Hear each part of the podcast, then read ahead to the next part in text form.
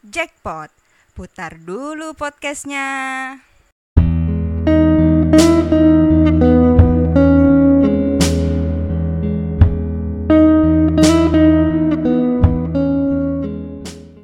Halo Pujangga, apa kabar? Aduh, ketemu lagi ya bersama saya Hera dan saya Karina. Ya, dalam Jackpot Bersajak, Bersajak Podcast. Iya, apa tagline-nya? Putar, Putar dulu podcastnya. Iya, semoga para pujangga ketika mendengarkan Jackpot edisi ini, semoga keadaan pujangga baik-baik saja. Apapun rencana para pujangga nanti dimudahkan lah ya, apapun itu. Terlebih untuk teman-teman yang masih jauh mungkin dari rumah begitu ya, semoga bisa pulang kampung nanti ya. Iya, tidak lama lagi akan tidak lama puasa lagi dan lebaran, puasa ya. dan lebaran. Kalau puasa sepertinya masih akan ada yang bertahan di rantauan begitu ya, karena memang iya. tidak memungkinkan untuk pulang pas puasa. Tapi kalau Idul Fitri nanti semoga bisa berkumpul kembali. Oh, amin, amin. Ya. Karina, apa kabar?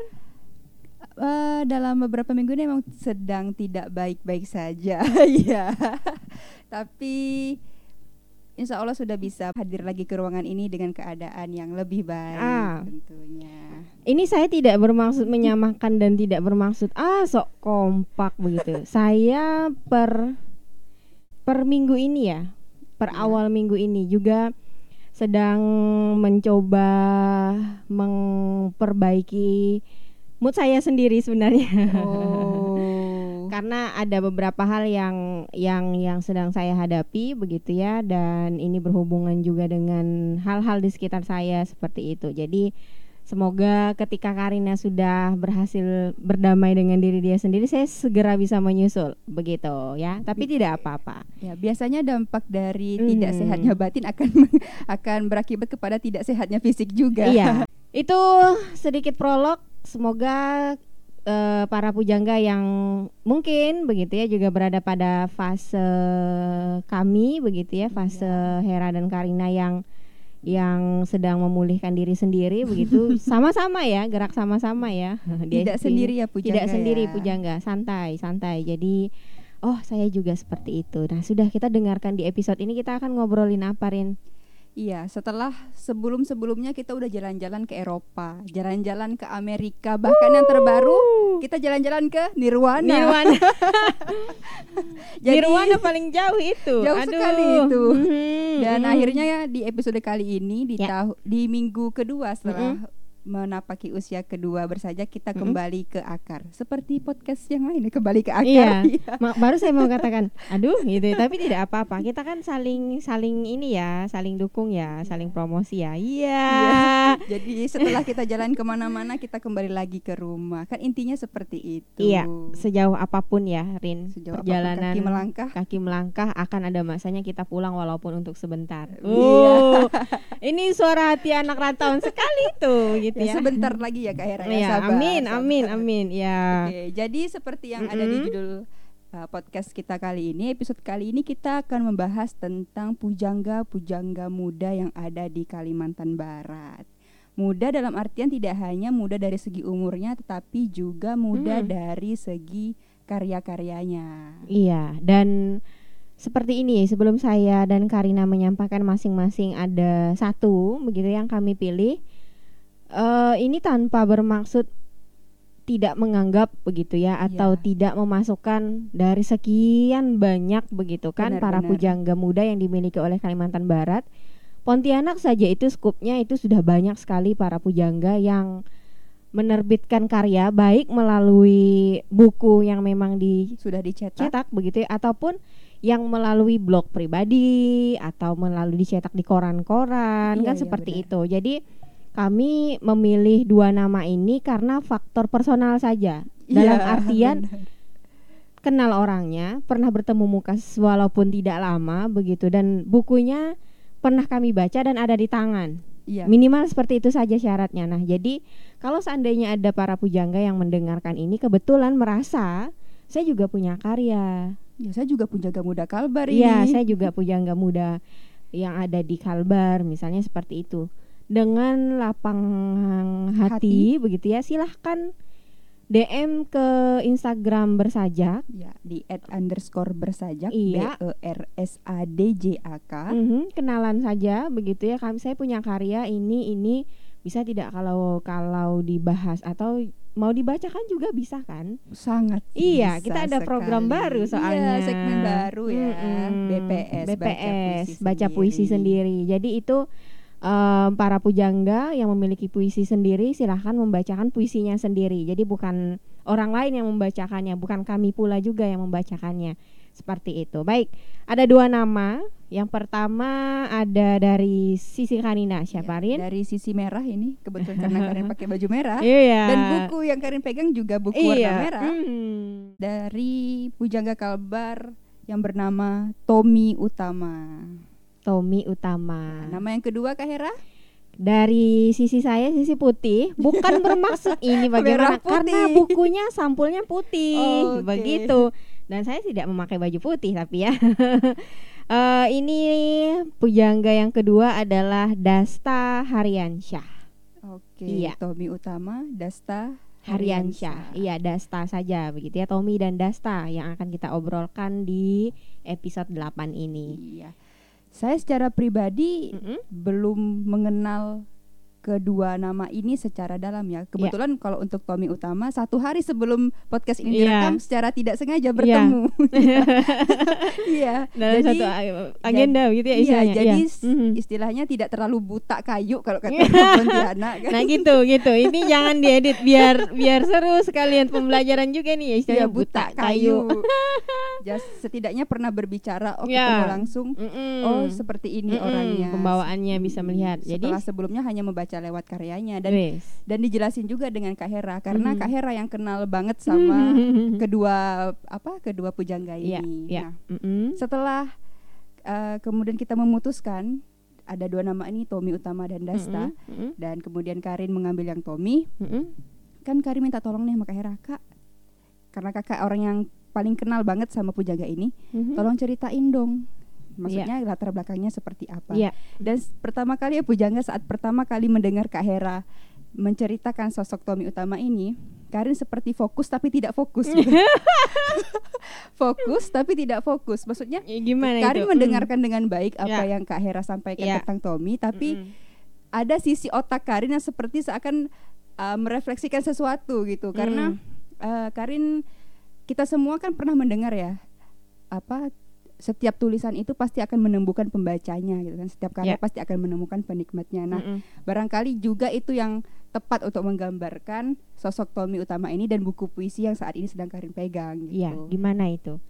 Karena di seperti di halaman pertama buku ini ya, tentang mm-hmm. catatan penulis di sini mm-hmm. Tommy Utama menuliskan bahwa semakin banyak yang saya tulis, saya merasa semakin lebih baik. Dan tulisan-tulisan ini merupakan caranya untuk melindungi diri sendiri. Nah, subjektif sih sebenarnya ya. Karena ya. Itu juga yang Karin lakukan dalam tulisan Karin gitu. Mm-mm, mm-mm. Ya, Karin juga bukan penulis dan belum belum punya buku puisi ya. Bedanya dengan Tommy itu, dia sudah membukukan ya, karyanya. puisinya, karyanya, mm-hmm. sedangkan Karin belum. Tapi re, apa, relasinya seperti itu yang Karin rasakan. Oh, mm. kita sama-sama menulis itu maksudnya sebagai katarsis gitu. Jadi untuk apa ya, proses healing juga sebenarnya. Ya, ya, dan ya. Latar belakang beliau ini yang sama sekali tidak ada puisi-puisinya gitu. Maksudnya bukan dari sastra juga atau mm, apa. Mm. Beliau adalah seorang sarjana farmasi justru. Ya. Seorang sarjana farmasi yang kemudian bekerja di sebuah bank dan akhirnya sekarang memutuskan untuk berwira swasta ya Kak mm-mm, ya. Mm-mm. Dan ya membaca buku puisinya, membaca uh, buku Manusia Beracun ini karya pertama ya Kak ya dari Tommy? Mm, ya. Buku pertama ya. Buku pertama, buku pertama, iya benar. Iya. Jadi, pertama yang buku puisinya, apakah dia punya buku kedua? Tapi setahu saya begitu ya, salah satu karya yang memang dia ini karyaku, misalnya hmm. seperti itu. Silahkan dibeli atau silahkan dibaca dengan istilahnya yakinnya, mm-hmm. istilahnya begitu ya, anggap saja seperti itu. Nah, jadi mm-hmm. relate gitu rasanya dengan ketika membaca ini, mm-hmm. kita seperti diajak untuk membaca secara tidak langsung membaca kehidupan dari si Tommy ini. Jadi yeah. mungkin di usianya sekarang sudah berapa itu dirangkum ke dalam sebuah karyanya ini yeah. dan yeah. ya satu persatu dibaca, ada yang tentang pekerjaannya, tentang yeah. impiannya, tentang yeah. pasangannya, dan ya Karin bisa katakan setiap tulisan pasti akan menemukan pembacanya, dan saat ini Karin dipertemukan dengan buku ini yang sangat relate dengan kehidupan Karin. Jadi salah satu alasan kenapa kemudian kita mengangkat Tommy ini ya karena itu tadi. Karin kemarin nyebutnya sebagai apa? Destiny ya Kak ya? Iya, takdir, ya, takdir. Itu bahasa Karin ya. Jadi um, kalau dari sisi Tommy sendiri, kalau dari pandangan saya sekilas saja begitu ya, dia itu selalu mengatakan bahwa apapun yang ia tulis atau apapun yang ia karyakan ya memang tidak jauh-jauh begitu dari di, dari ceritanya Tommy atau kisahnya Tommy begitu, tentang dunia perkuliahannya dulu, hmm. dunia kerjanya dulu begitu, dan dunia kerjanya saat ini ya, seperti itu. Dan selamat ya Tom ya, kamu mem- kamu menemukan satu pembaca begitu yang merasa relate dengan karya-karyamu begitu. Jadi kita tidak akan membahas banyak tentang karyanya ya. Benar. Pujangga. Tapi tidak, lebih ke sosoknya. Ya, tapi lebih ke sosok begitu. Karena kalau karyanya silahkan juga, ini untuk trigger sih kepada benar, Pujangga, silahkan dihubungi Tommy-nya ya, hmm. nanti akan kami uh, istilahnya maksudnya akan ada bagian mungkin yang akan bisa kami istilahnya akan menghubungkan ke sosok Tommy. Nah, silahkan hubungi dia untuk mendapatkan buku puisinya langsung, begitu maksud kami. Dan makanya membacanya langsung kan iya. biar, biar juga terseret nih dalam arus kehidupan yang ya, fluktuatif ini. Iya begitu. Itu kalau dari sisi Tommy Utama ya. Benar. Kalau saya akan membahas mengenai sosok yang namanya Dasta Haryansyah. Nama akun sosial medianya Dasta Chelsea. Sepertinya dia penggemar Chelsea. Saya juga tidak tahu, tapi saya mengenalnya dengan Dasta Haryansyah begitu ya, Dasta. Buku puisi yang dihasilkannya salah satunya begitu ya, karena ada beberapa buku yang sudah ditulis oleh Dasta. Kalau buku yang akan saya bahas atau yang memperkenalkan atau mempertemukan saya pertama kali dengan Dasta itu adalah Seleksi Alam begitu. hmm. Ini kumpulan puisi Dasta Haryansyah um, diterbitkan oleh Enggang Media begitu ya, salah satu penerbit lokal yang ada di Pontianak hmm. begitu. Kemudian saya akan lebih menarik atau memperbincangkan istilahnya sosok Dastanya sendiri. Kalau Tommy tadi kan latar belakangnya dia farmasi, farmasi. pernah bekerja di perbankan, kemudian menjadi wirausaha dan penulis. Kalau bahasa Tommy seperti itu kan, dia memperkenalkan diri. Nah kalau Dasta ini uh, dia adalah seorang guru. Guru gitu. Guru mata pelajaran apa dia? Guru mata pelajaran fisika, fisika wow. da- atau biologi kalau tidak salah. Yang pasti wow. dia megangnya alam, ilmu alam begitu.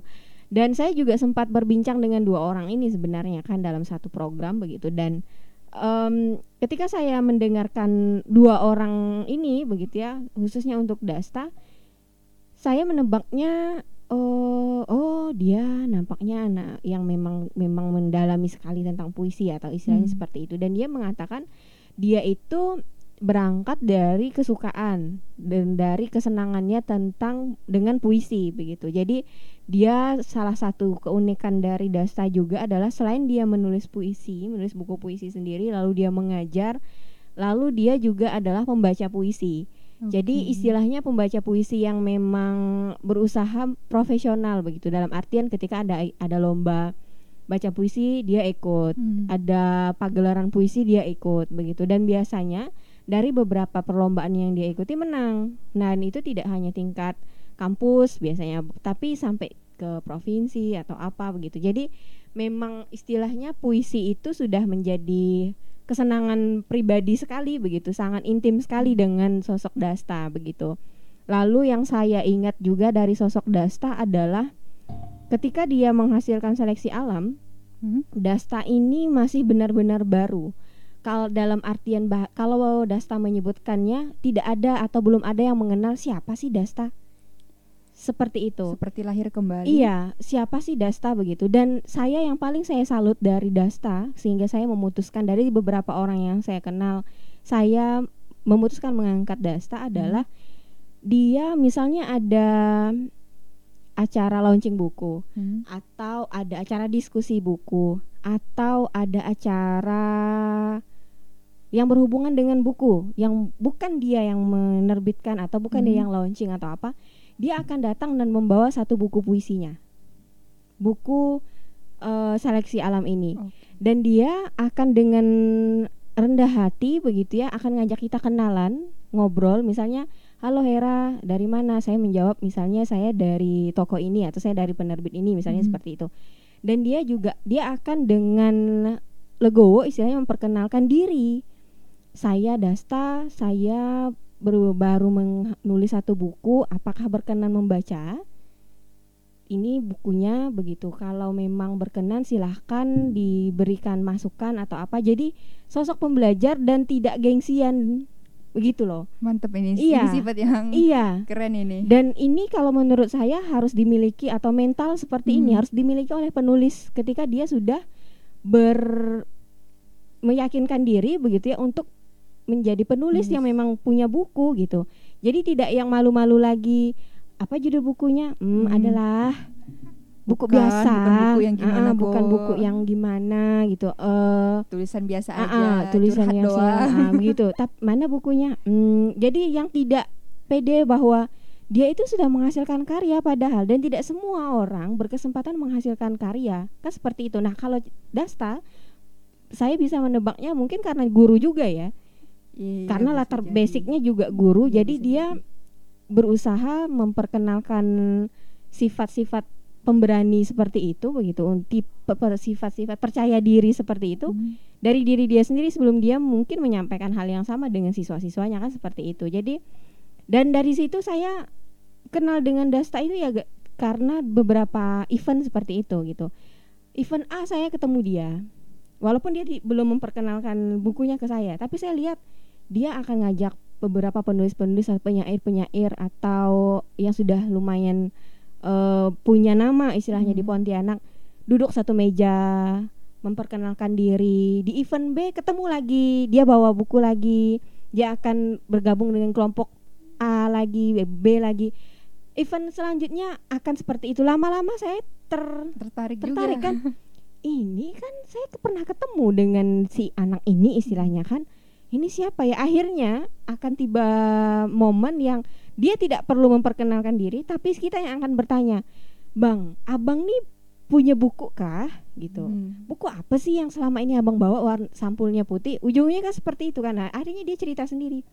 Nah itu yang membuat saya, oh ternyata mental-mental mem- tidak malu dengan karya sendiri itu perlu begitu. Kalau bukan diri sendiri yang memperkenalkan dan mempromosikan, mau siapa lagi? Betul. Kalau Dasta tidak melakukan hal itu, saya pastikan saya juga tidak akan kenal dengan sosok Dasta. Dan para pujangga juga tidak akan bisa mendengar iya, sosok ini. Iya, itu. Ini. Jadi hal yang selanjutnya yang saya ingat juga dari obrolan bersama Dasta adalah dia menggunakan istilahnya media dia hmm. sebagai guru itu untuk mempromosikan istilahnya, atau untuk mengenalkan kepada siswa-siswanya kalau kalian bisa berpuisi gitu. Hmm. Kalau kalian punya unek-unek atau kalian punya hal yang ingin disampaikan, salah satunya bisa disampaikan dengan puisi. Menulis puisi atau membaca puisi, atau bisa dengan mendengarkan orang membaca membacakan puisi. puisi. Kalau tidak pede membaca puisi seperti dia begitu ya, datang ke pagelaran entah apa, lalu datang lihat atau buka channel apa begitu. Yang pasti dia selalu berusaha membuat para siswanya dekat dengan puisi, dan saya pikir itu juga bagus gitu, karena tidak apa ya, tidak harus guru-guru itu hanya tidak tidak terpaku pada materi, materi tapi bagaimana si beliaunya atau dianya begitu ya sudah punya karya, ini saya ini buku saya, kalau kalian mau baca atau atau kalian mau nulis puisi sendiri silahkan. Jadi saya inginnya seperti itu, ketika sosok-sosok pujangga sudah berhasil atau sudah menelurkan satu karya, promosikan saja misalnya. Dan ini sebenarnya panggilan saya untuk teman-teman, hmm. panggilan pujangga Bersajak ya, saya dan Karina pada pujangga yang jangan malu menyampaikan kalau ada karya gitu, karena kita tidak mungkin semua meradar. Oh ini punya fungsi, ya, tidak, tidak ini punya semua, iya gitu. Seluruh. Kalau bukan teman-teman sendiri yang datang mengetuk pintu Bersajak, bilang sampaikan saya punya karya baru terbit dua minggu yang lalu misalnya, tapi tidak terbit dalam buku cetak, hanya dalam e-book, e-book atau uh, Google Google Google apa ya kita kemarin dapat Nirwana ya, G Drive-nya ya. G Drive. Nah, ya, kan bisa di di akses juga kan sekarang, dan itu karya kan. Nah, seperti itu loh pujangga. Ya karya, karena hmm. karya kan ibarat anak, masa kita malu sama anak sendiri. Yeay, iya, iya, begitu. Kalau bukan kita yang memperkenalkan anak kita, ini anak saya lahir tanggal segini, namanya ini. Kan orang juga tidak tahu, dan orang juga merasa kalau tidak dikenalkan ada banyak anak-anak. Iya kan, iya. Ada banyak anak-anak yang perlu kami kenali. Ada yang bisa kami kenali secara langsung karena memang kenal dengan orang tuanya misalnya ya, kan seperti itu. Ya seperti ini kan? Ya seperti ini, buku dua buku ini, tapi kan tidak semua. Jadi kami berharap be- Bersajak ini bisa jadi media. media atau bisa menjadi ruang sendiri, walaupun skupnya tidak sebesar apa begitu ya, tapi minimal akan abadi karena bisa didengarkan terus, bisa didengarkan terus kapanpun, bisa diakses terus kapanpun. Jadi kenang-kenangan istilahnya, oh karya saya ada pernah diperbincangkan di satu uh, kanal begitu ya, namanya Bersajak, kan cukup seperti itu. Nanti sisanya misalnya eh bukumu tentang apa, dengarkan saja Bersajak ini mm, tentang iya. ini. Wah. Ya oh, seperti lagi. Di episode sebelumnya ya, iya. Kita bilang bahwa Bersajak emang masih kecil sih gitu kan, masih yeah. kecil banget gitu mm-hmm. ya. Mm-hmm. Bersama-sama Pujangga Karina kita sama-sama membesarkannya gitu yeah, kan. Betul. Itu part Part Karin yang saya suka juga. Bersajak memang masih kecil dan para pujangga lah yang membuatnya besar. Mm, iya, seperti betul. Itu kan. Mm-mm, jadi jadi kalau intinya sama-sama besar dan jangan malu gitu dengan karyanya sendiri. Demikian kalau dari saya ya. Iya. Untuk bahasan Dastanya, semoga Dasta mendengarkan dan berkenan juga, Tommy juga dengan ulasan sekilas kami. Kalau memang ada hal-hal yang memang apa ya? perlu ditambahkan atau apa, komentar saja nanti secara pribadi Pak maksudnya. Ya, kalau ya. Ada salah-salah juga mohon, mohon maaf gitu, karena ini subjektif dan personal ya pandangannya. Ya, Karin personal dari memandang karya Tommy, dan Tommy, sosok Tommy kebetulan dia juga sudah bertemu, saya bersyukur sebenarnya Karina pernah bertemu langsung, jadi saya tidak perlu lagi mendeskripsikan Tommy itu seperti ini, Tommy itu seperti ini, ya silahkan saja dia mendeskripsikan sendiri pendapatnya kan seperti itu, begitu. Dan dari dua pujangga ini ya Kak Hera, mm-hmm. ini sama seperti awal Bersajak kan, tidak memandang latar belakang, apapun profesinya, yeah. apapun latar belakang mm-hmm. pendidikannya, siapapun yang suka dengan mm-hmm. puisi ya, ya Bersajak ini tempatnya gitu kan, mm-hmm. tidak mm-hmm. perlu apa menjadi profesionalnya di bidang puisi, iya. selama dia suka dengan puisi mm-hmm. ya silahkan bersajak, silahkan, silahkan bersajak gitu, gitu. Uh, karena jadi, puisi juga apa milik kita semua. Mm-mm. Tidak, tidak ada, ya. Ada yang tidak layak di Bersajak. Iya, begitu. Ini yang perlu ditekankan sekali. Ya. Tidak ada yang tidak layak di Bersajak. Ya begitulah kira-kira itu ya. Mm-mm. Jadi uh, yang penting itu kami berharap dari puisi-puisi atau dari sajak-sajak yang pujangga baca, dari sajak-sajak yang pujangga dengarkan begitu, membuat bahagia saja itu sudah cukup gitu. Mengobati yang luka. Iya, beli pengobat diri, eh, pengobat hati sendirilah begitu ya. Cari pengobat ya apa yang paling pas untuk diri sendiri. Begitulah. Karena kita tidak bisa mengharapkan orang lain untuk iya, mem- untuk membebat luka sendiri. Asik, asik. Hmm, apa itu? Oke, baiklah pujangga. Iya. Kita sudah sampai mm. di akhirnya ya di ya. episode kedelapan ini. Ya. Setelah kembali dari perjalanan jauh kan? Iya. Kembali lagi ke rumah. Tibalah kita pada tujuan akhir, salah satunya rumah. Baik pujangga, kalau begitu kami berdua pamit ya. Saya Hera hmm, dan saya Karina. Pamit, sampai jumpa di episode yang wah, selanjutnya. Ya, dah.